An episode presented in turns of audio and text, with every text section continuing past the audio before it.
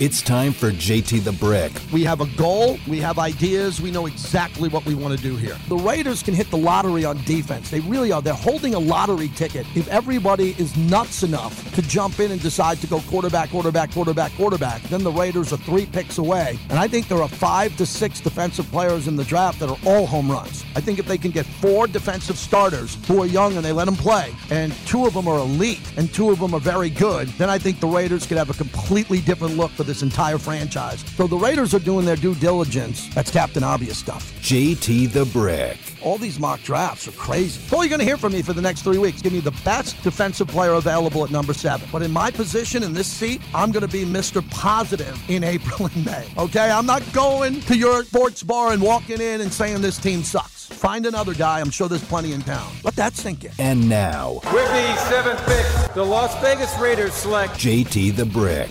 All right, JT with you. Just finished up my three hour Mad Dog show today, and I go right to Dave Ziegler speaking live at the Intermountain Healthcare Performance Center, the GM of the Silver and Black. and helping us through the evaluation process when we bring prospects here on site. Our nutrition, cafeteria, uh, again, all put in overtime work as we're having people come in and out of the building throughout the month um, for our 30 visits and, and those types of things.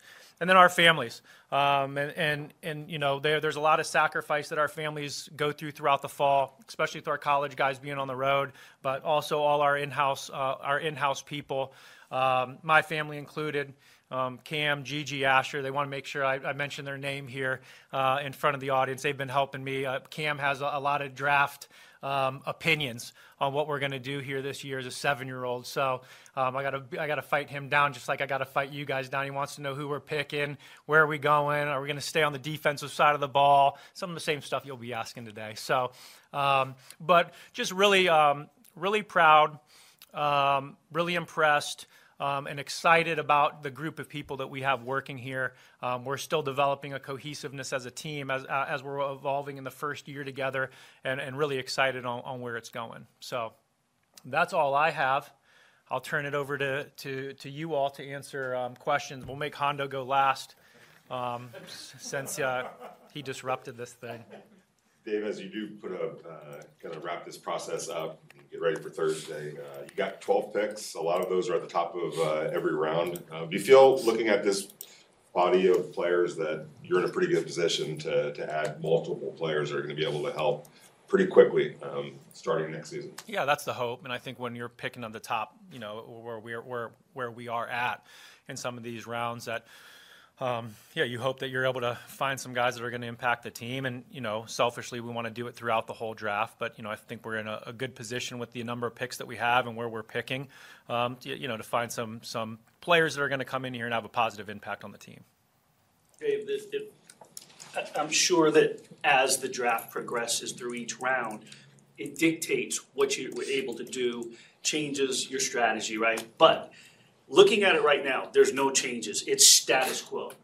What is the priority? What is the direction you want to go when you're looking at the seventh pick? You're not trading up. You're not. Yep. Where you're at. Where's the Raiders' priority? Yeah, I think the priority is is finding one someone that's going to have an impact. You know, you want to find a starting level player at that spot. There, there's no doubt about that. And and I think along with that, you want to find a player um, that fits um, one. Um, hopefully fits a need that you have, right? I mean, you're going. We're going to look at the best available players, but we also have a lot of places on this team where we can add competition and we can add play, people that can help our roster. Um, and we want to find a player that fits our what we look for in a Raiders player. We want to find someone that has a passion for football. We want to find someone that. Um, you know, is, is someone that um, has some upside, that has some explosiveness to their game, um, that, that, can, that can impact the game in a positive way. And that's going to fit our organization, I'd say, and have a positive impact on the organization as a person, too. Um, so those are some of the things that, you know, we'll be dialed in on. With that being said, what's the process like? Because we all do the mock drafts and we all have different opinions, and you know it always plays out differently. How many times do you guys run through it, like just a, a trial trial run, just to see how it shakes out? And well, if this happens, then this is how we can react. Who have you selected? Many different players. Yeah. Many. Um, Yeah, that's a kind of it's it's when we're you know when we're going through our draft meetings. Um, you know, we just finished up about 15 straight days of draft meetings.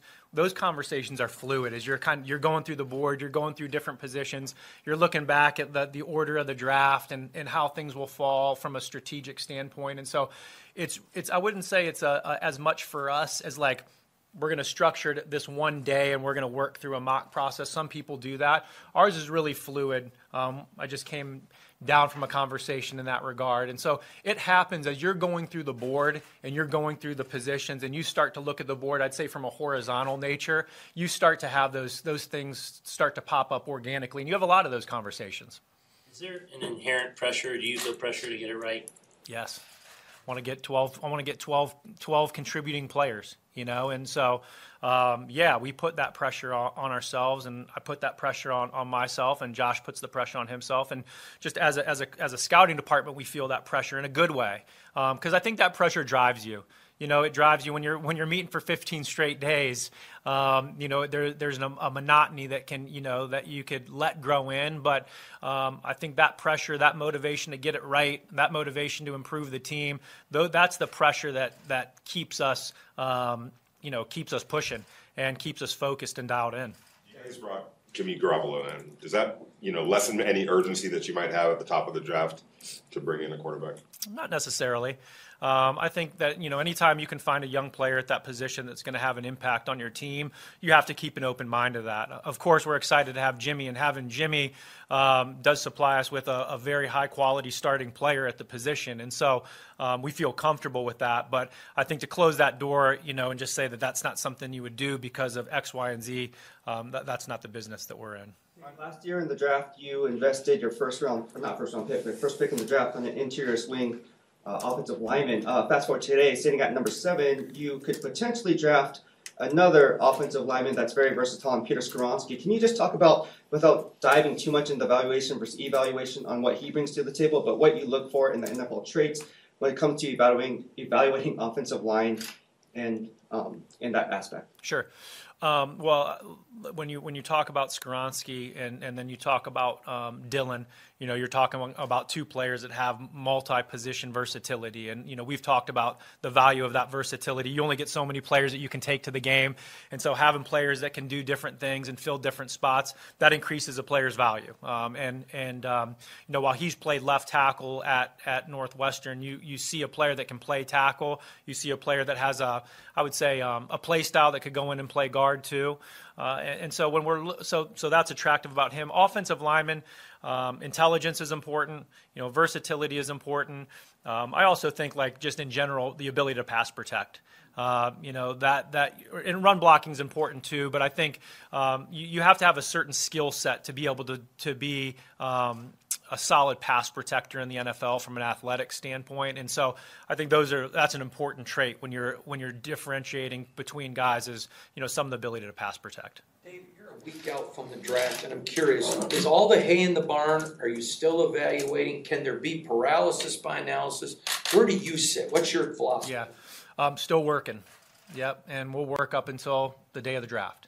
And so I wouldn't say it's a, um, an over. It's not necessarily a paralysis paralysis by analysis type of thing.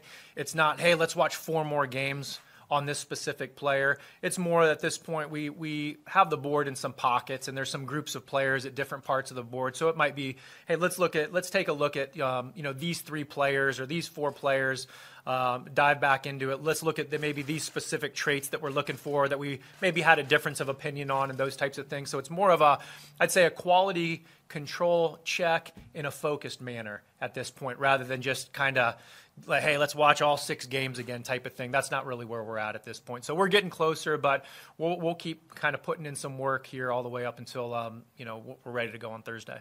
I know in the past you've talked about, uh, you know, when you first came in the league, you were scouting cornerbacks, and I know early in the offseason you said that you felt like the secondary might be the deepest position in the draft. How much fun or just how much enjoyment have you taken in evaluating these cornerbacks and these defensive backs in this draft class? Um, a lot. I enjoy it. Um, just you know, the athletic component of playing that position. Um, I think is always there. There's you know, it's fun to watch for me uh, and seeing how different guys play, different matchups. Um, you know, in, in, college, it's a little bit different because um, everybody plays in a different conference. Everybody sees a different set of receivers. It's not like in the NFL where week in and week out you're seeing a number one or your number two. And so there's a little bit, it makes it a little bit more difficult. You have to be really focused in on the level of competition. Um, but yeah, always enjoy it. They come in different shapes, different sizes. You know, guy, you have guys that can only, you know, play mostly on the perimeter, guys that can play inside and outside, more man guys, more zone guys. So I always think it's fun just putting those pieces together of the puzzle and seeing which of those types of players you know, are going to ultimately fit best for our system. You guys hosted several quarterbacks on visits. Yep. Um, obviously, Jimmy's going to be your starter this year, barring injury. Uh, do you guys feel, do you feel like you guys are in a situation where you can, you know, be comfortable taking a player that probably isn't going to be able to play right away? Yeah, I do, um, and, and, I think it goes back just to the value of the position, and and and um, and I think and so I think that's important. I think you know doing your due diligence on all those guys is important too. Um, uh, and, and, I don't know.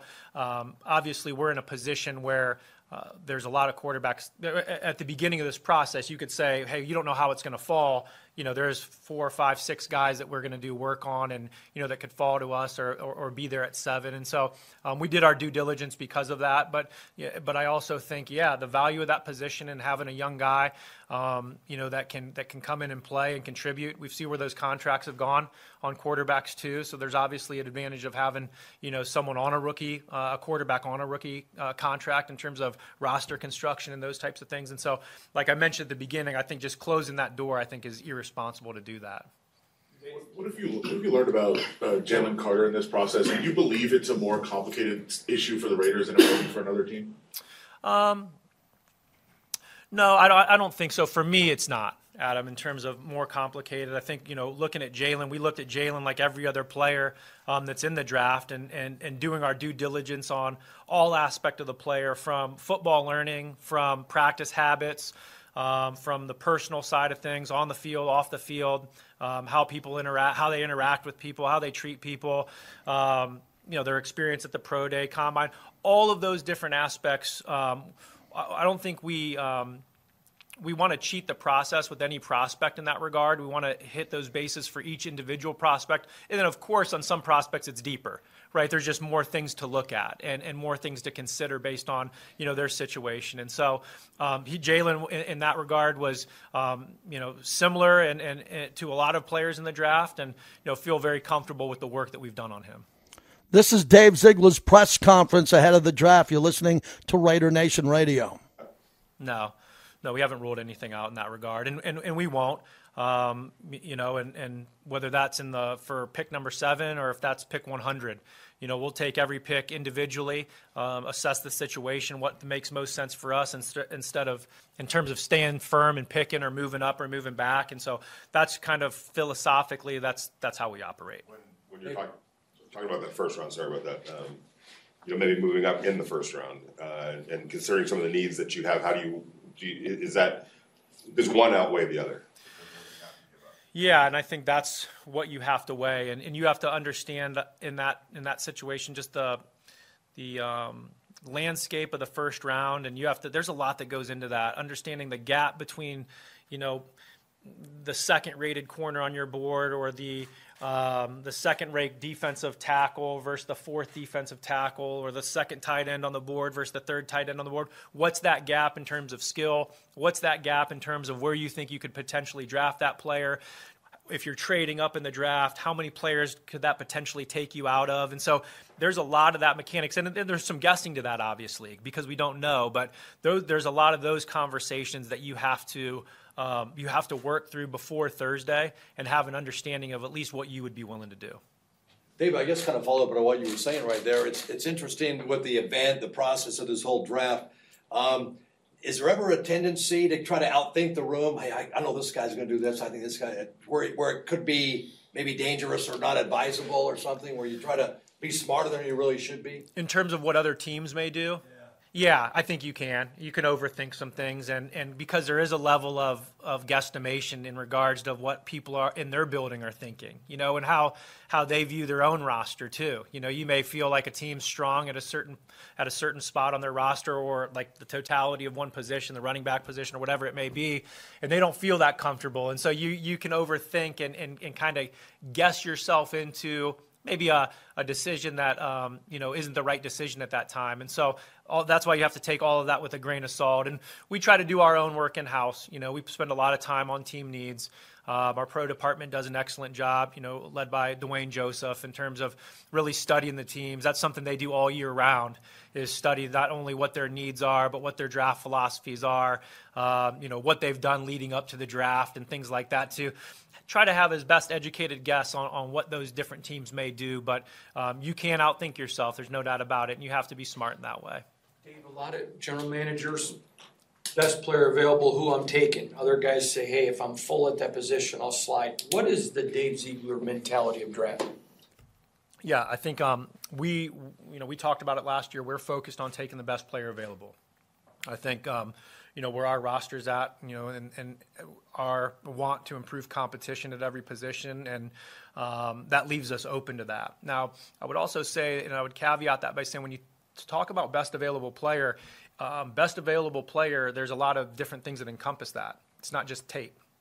And so it's the best fit for the Raiders.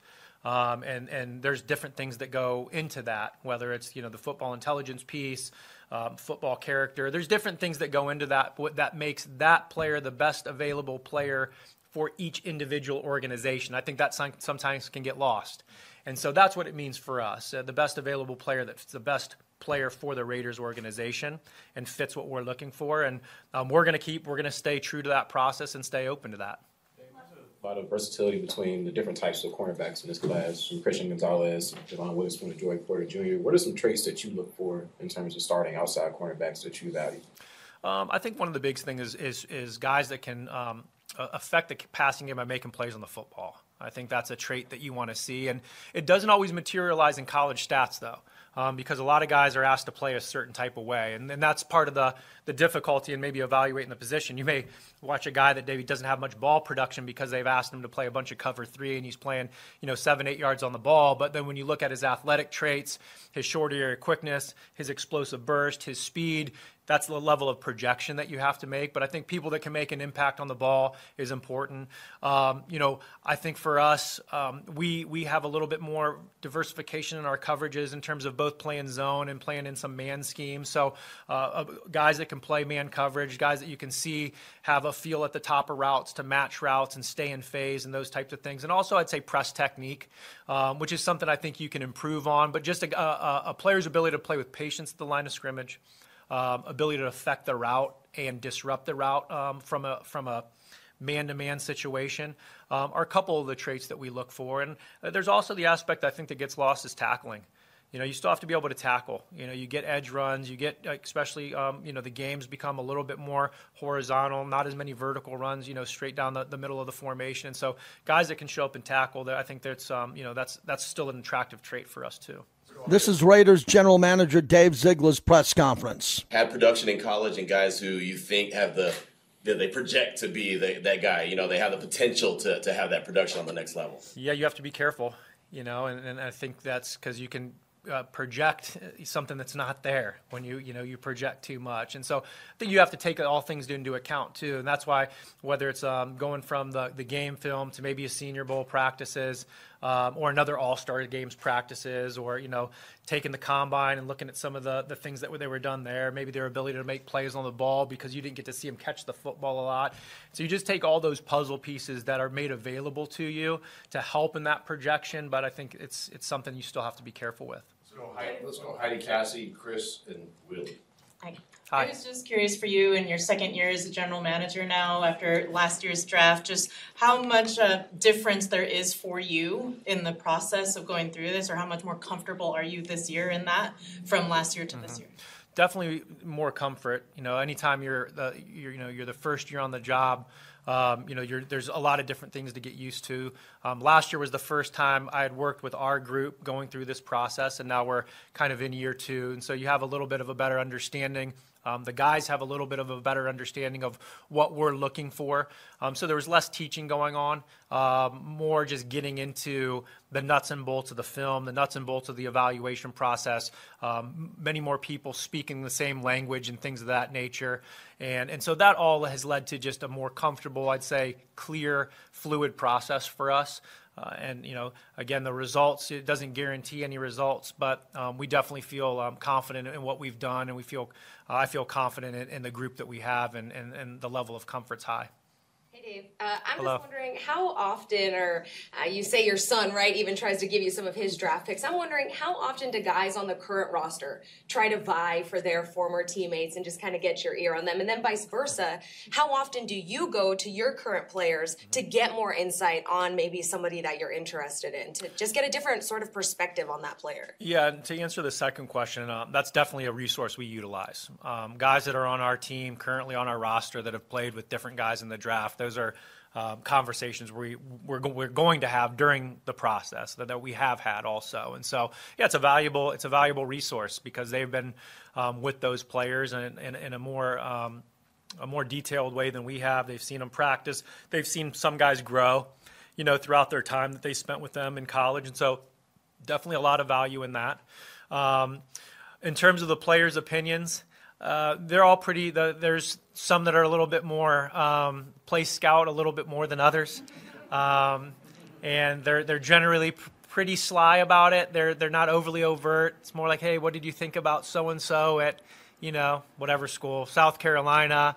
Hey, did you watch him? Did you visit him? Yeah, he, I played with him, you know. And so there, there, there's, there's more of that interjection from certain scouts uh, that are on our 50, you know, well, now our 90 man roster than others. But um, at the same time, you know, um, keep an open mind, keep an open ear, um, you know, and, and um, um, take it with a grain of salt. There seems to be a pretty impressive uh, class of tight ends, and I was just curious what you what your thoughts are of the the two local kids that played high school ball, that Dalton Kincaid and Darnell Washington. If I, it might be going too deep in the weeds to have you answer that, but have you looked at these two guys and what are, what are their traits? Yeah, two good football players. Um, again, two local people that have went uh, went into the college, went to good football programs too, and, and had success at two good football programs, which um, says a lot in itself. To go to Georgia and, and you know and go to Utah and, and and earn starting roles and be highly productive players at those two schools um, says a lot about those two players. Different styles of players.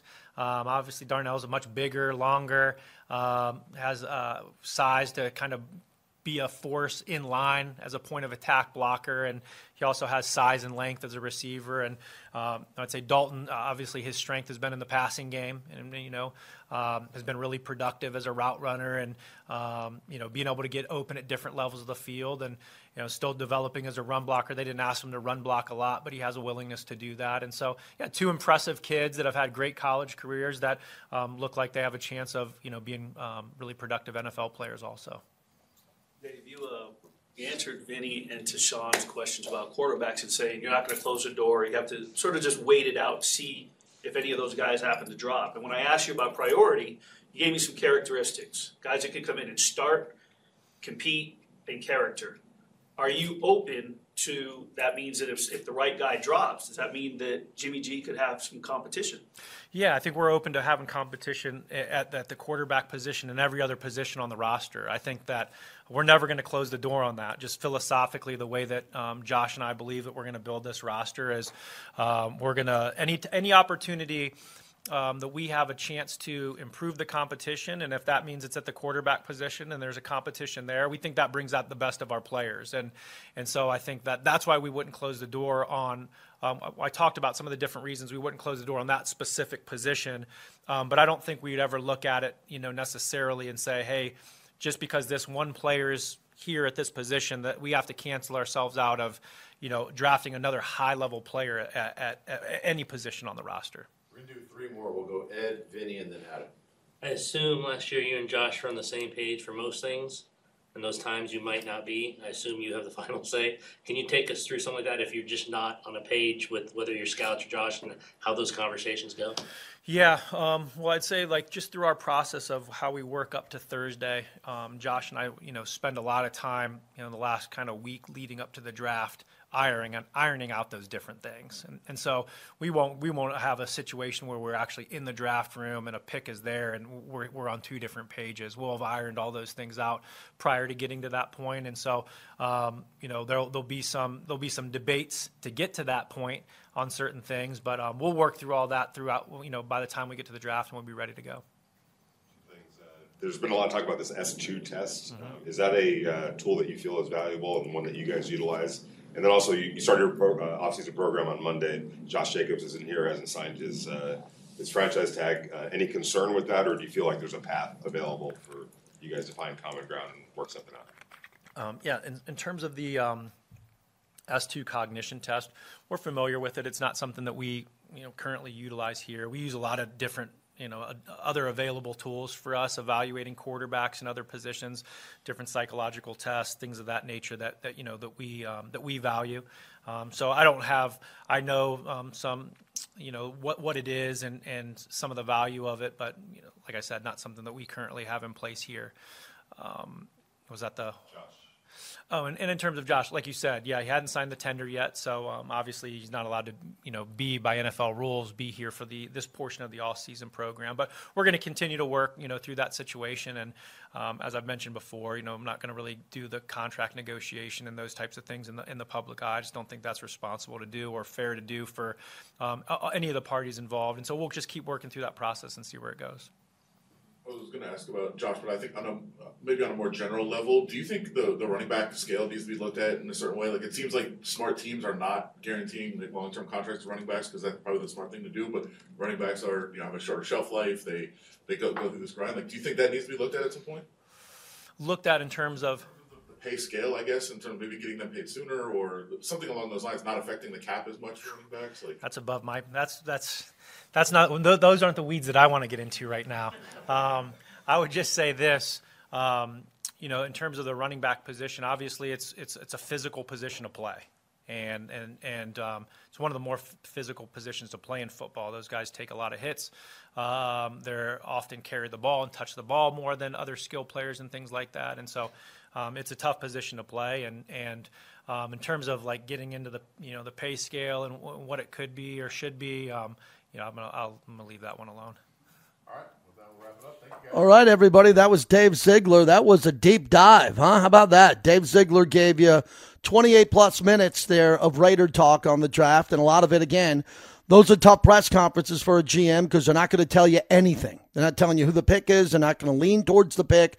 They shouldn't lean towards the pick, and you should have no idea who they're picking.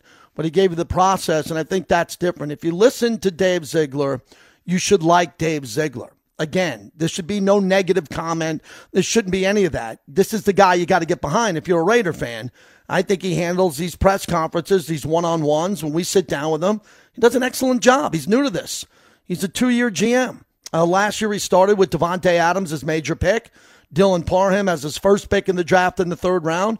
Now he's loaded and he's going into the draft, and he gave you the process there and what they're doing. Uh, make no debate on this topic. The Raiders are ready for the draft. There's going to be no excuses here. And other GMs have been ready for the draft. The amount of work that you have to do to be in an NFL building with that type of title, to be a scout, to be the assistant GM, it's nonstop work. They have done the work. Now let's see what they do. 702 365 9200. We'll get to a couple of calls.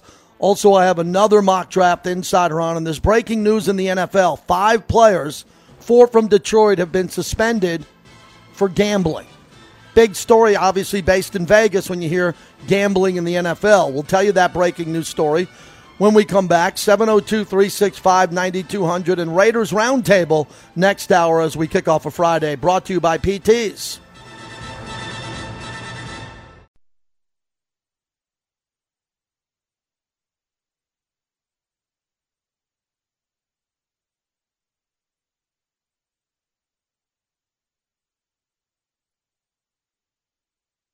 Here's my understanding of how this went down. The three players that are suspended at least a year, suspended indefinitely, uh, were believed to have gambled on NFL games. Obviously, that is what we saw with Calvin Ridley as well. That's what warranted the major suspension. That is why those players have the ability to reapply, but only after a year. The two players, uh, which are Stanley Berryhill and which are Jameson Williams, they are believed to have gambled on college games, but from their facility or from another place associated with their NFL team.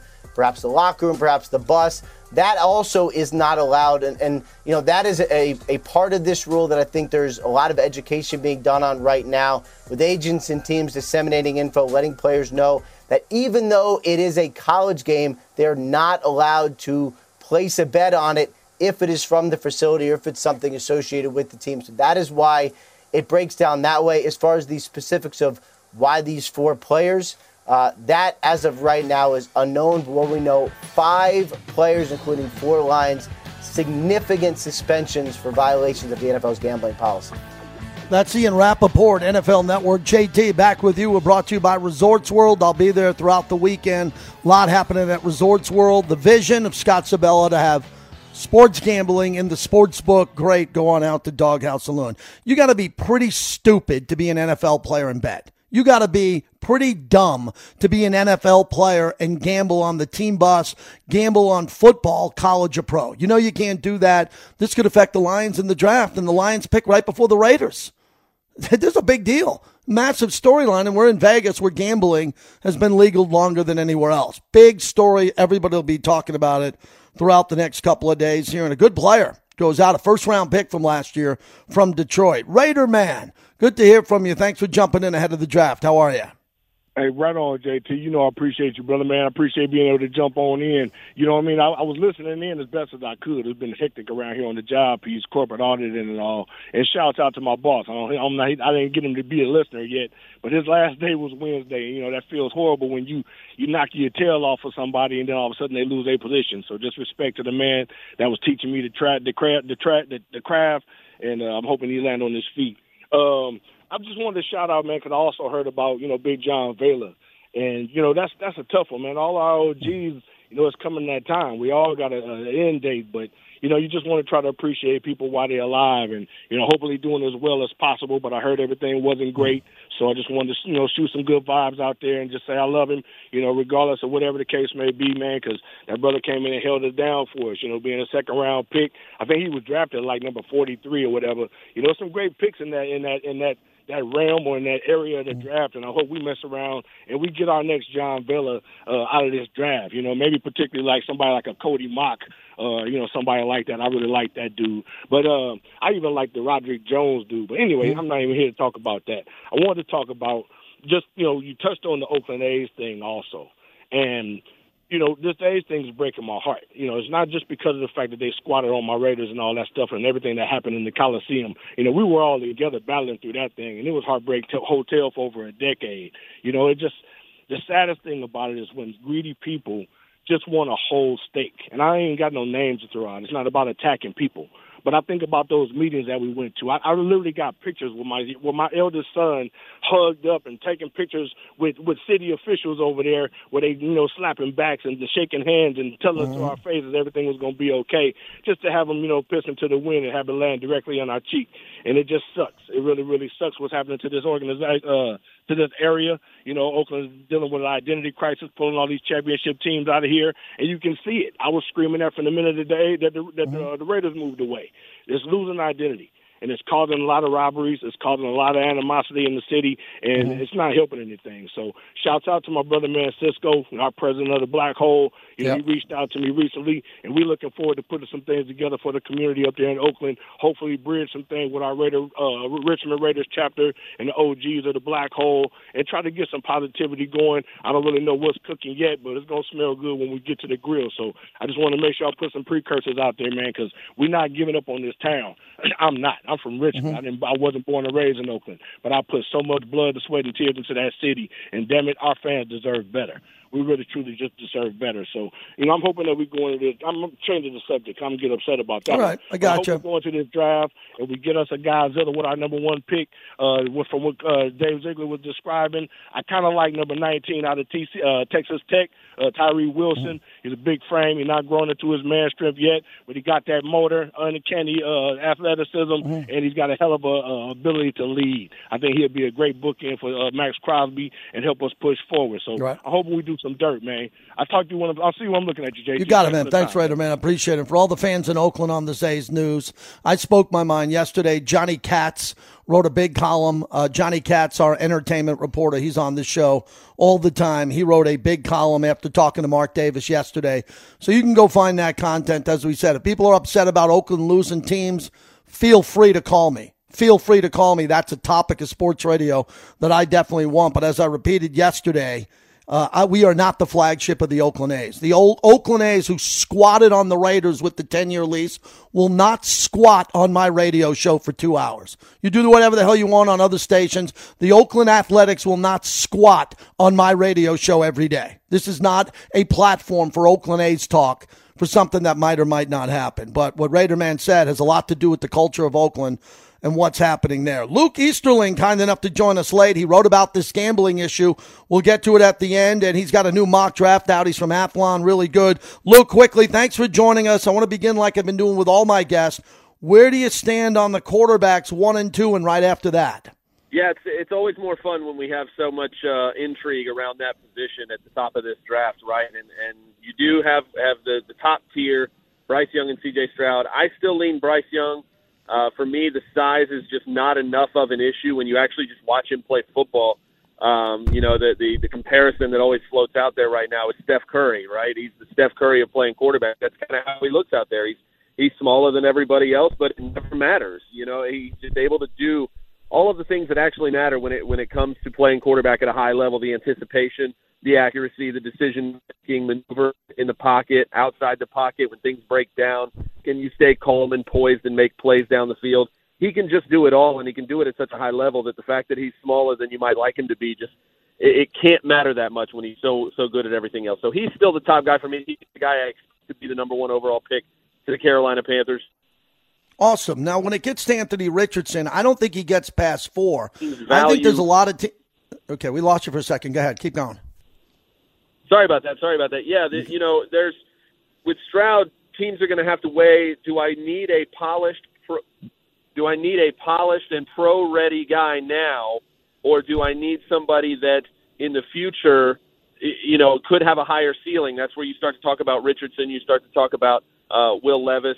Uh, and that's where those guys can come in, come into the conversation, right? So for Stroud, for me, it's Stroud at number two, especially if I need somebody immediately but you can't argue with the ceiling with a guy like Richardson, even a guy like Levis. Hendon Hooker, I think, is the real wild card here. I know he's 25, a little older than you might like. He's got, you know, the ACL from late last season he's going to be coming off of. But if you can be patient with him, he could end up being maybe the best value of the bunch. All right, so I, I look at this and I want to get into this. Luke Easterling joins us because Richardson's the type of guy 10 years ago that would have dropped to the second round or third round. He would have been an experimental guy. And everybody wants to get their quarterback up and running quickly because of Josh Allen. I understand with Burrow and the great quarterbacks, you want to start them instantly, but parking a quarterback, the Raiders are at number seven. They'd like to get a quarterback. I really think they'd like to get one of these guys, and they have an early enough pick, but they'd have to trade up. And you look at other teams like Indy, I think Indy could trade back, but not too far if they want Levis or Richardson. So do you think there's going to be a team outside the top four or five that comes flying in and gives up a lot to get one of these quarterbacks? Or do you just have the quarterbacks going, the top four, in order as teams wait for them early in the first five picks? Yeah, I don't know about the first four. And and again, if if you're at Indy at four and you're sold on one of these guys and he's there, you can't trade down. It's just it's too important. If if you're targeting a quarterback, you don't move back to get him. It's too much of a risk. If you're convinced anywhere in the top ten, top fifteen that you you have a guy that can be a franchise quarterback, you have to take him at four. That's just the way that's the way it is. It's too so. Um, teams like Las Vegas, like you mentioned, team like Tennessee at 11, uh, depending on what they want to do with the quarterback position for the future, they could make a big move up the board. But it, it's all going to depend on what happens at two, right? If Houston takes Stroud, you know, then then it becomes okay. Who's left, and and does somebody want to jump ahead of Indy uh, at three with Arizona to get that next guy off the board, so they can't take him, whether that's Levis or Richardson. Um, and if he does, and nobody does that, and Arizona just wants to stay put and take a guy like Will Anderson or Jalen Carter, you know, Indy ta- takes whoever their guy is. Then it becomes if it's if it's just Levis or if it's just Richardson, Now it becomes, you know, does Tennessee need to jump ahead of uh, of, of the Raiders? What do the Seahawks and the Lions do at five and six? They don't need a quarterback right now, but they're in perfect position with picks they got from other teams. They're not picking that high because they were bad last year. Perfect opportunity for a playoff team to grab a, a quarterback of the future if they want Richardson or Levis there. So definitely going to be interesting to see what happens at two and how that impacts the rest of the top 10 and how those teams are able to maneuver to get those next quarterbacks off the board. Luke Easterling, kind enough to join us, Athlon Sports. So uh, it seems like every mock draft consensus has Jalen Carter, the great defensive tackle with some off field issues, dropping to Seattle. I think that makes sense only because Pete Carroll has worked with troubled players his entire life, with Jim Brown, the Hall of Famer, in, in tough neighborhoods in Los Angeles, when he was at USC, even in Seattle. He's had some guys who were out there, have dropped in the draft. He's fixed them and made them great players throughout the Legion of Boom. I think this is a great fit for him to be mentored, Jalen Carter, by Pete Carroll. When we were talking maybe a month or two ago that Jalen Carter could have went number one, not number one so much, but two or three to Arizona or maybe number two to Houston here. Where do you have Jalen Carter dropping to in the draft?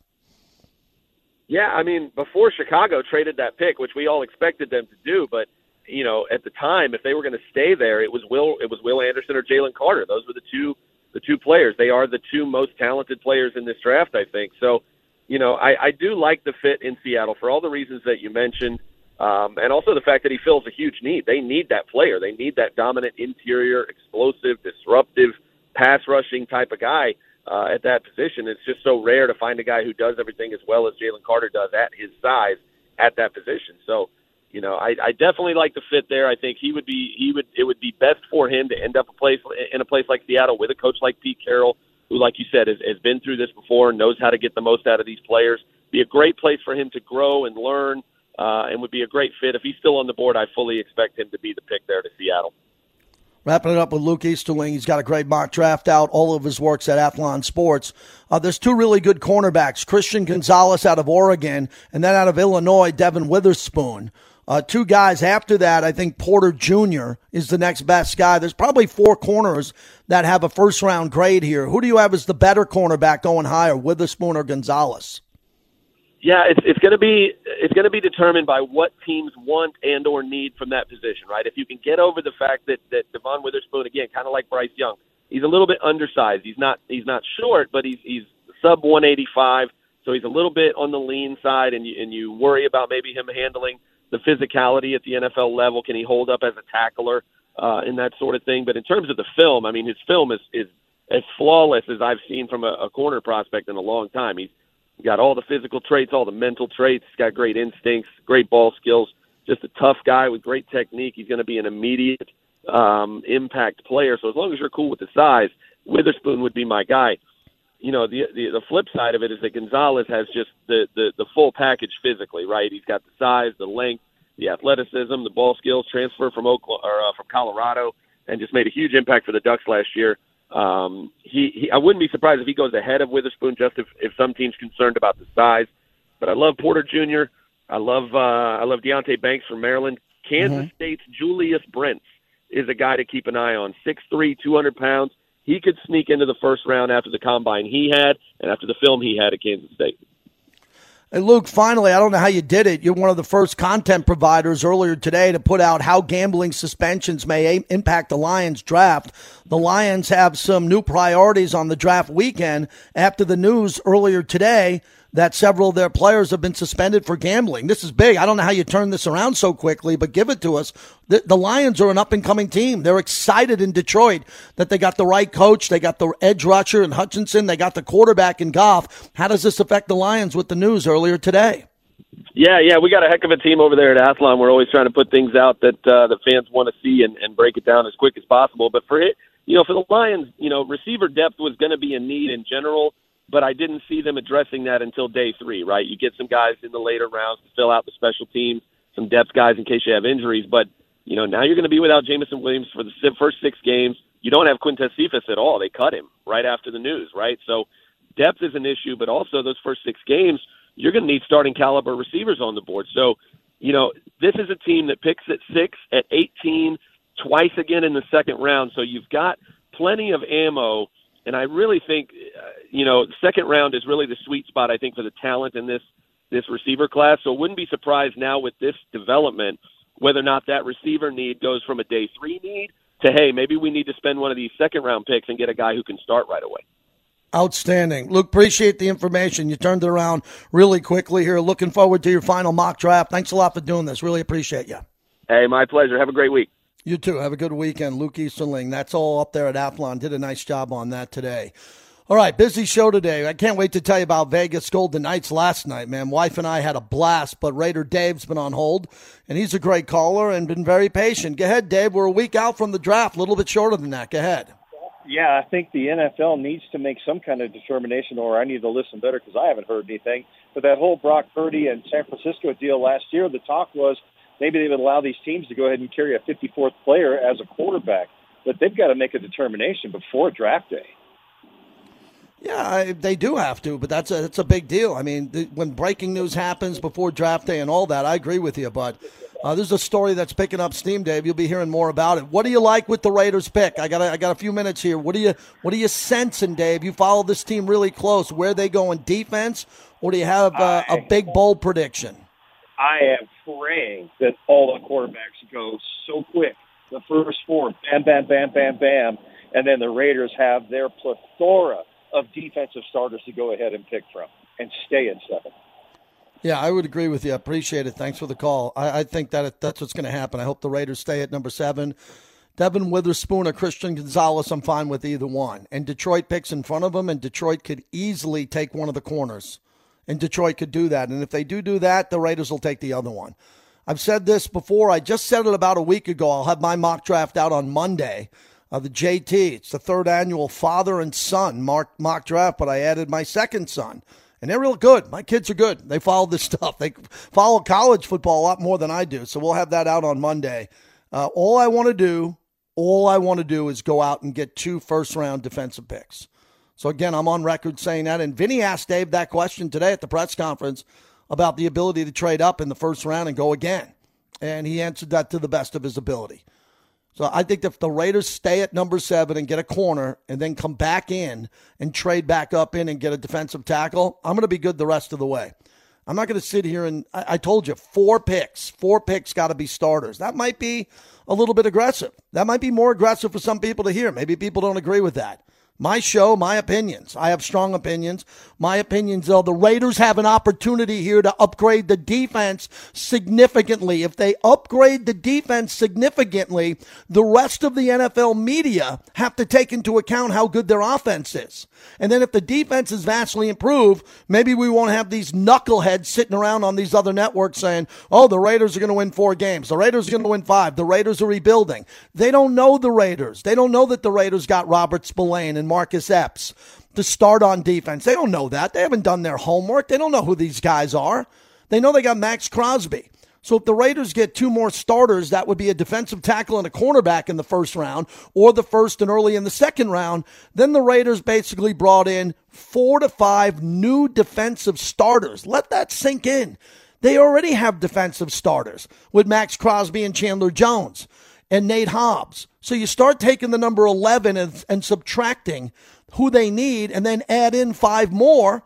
And then what more do you want? The Raiders defense will be maybe one or two guys short of what you could dream of.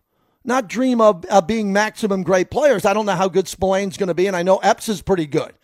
But if they go take these three or four defensive starters early in the draft, then I'm going to pencil them in as starters. And then I'll go on Raiders radio and I'll say, here's the defense. What do you think? And we'll have two to three months to talk about the defense. And then what, what will they be? One hole? What would the hole be? They'll have a maybe corner, Okay, well, they got five guys they just signed to play corner who are backup guys or, you know, starters who might be starters or be number twos. Will we need a linebacker? We might need two. So the linebacker position concerns me because every GM who's been around this organization for a long time just can't find out how to get a linebacker. We got to go get him in free agency. Got to go out there and get him like Denzel Perryman. And we really didn't do that other than Spillane, who I don't think is at the level of Perryman, and I hope I'm wrong. But I'm thinking cornerback, defensive tackle. I put my name on it. It's probably not going to change by next Thursday when I anchor the draft. With the great Eric Allen with Lincoln Kennedy. That's Thursday of next week. We have specialty programming on Friday of next week. It's our Raiders draft special. So I just got uh, the notes from the Raiders on what my role will be. And we will be on next week from 3 to 5 p.m. The Raiders radio draft special live on YouTube and 9:20 a.m. And then on Friday, right after the first round from 2 to 4 p.m., it's the Raiders draft radio special live on YouTube and 9:20 a.m. So that's what we're doing a week from now, Thursday and Friday. Coming up next, Raiders Roundtable. I always enjoy this. I think it's the best content that we can put on every week that I could be a part of from the Raiders. This week it's Jesse Merrick from News 3 LV. I thought he brought some great insight. And Lincoln Kennedy. And I want to tease this correctly. Lincoln's got some unique views on this draft. Okay, and it's not defense. It's not defense. So it's worth listening to what Lincoln Kennedy has to say coming up next, and then we'll wrap up this final hour. Brought to you by Modelo, the fighting spirit of Modelo. I had breakfast yesterday with Alex and Orlando de Castroverde. What great guys. Our personal injury attorney, 702 222 9999. Remy Martin, Team Up for Excellence. Virgin Hotels, M Resort. The local laborers, 872. PTs.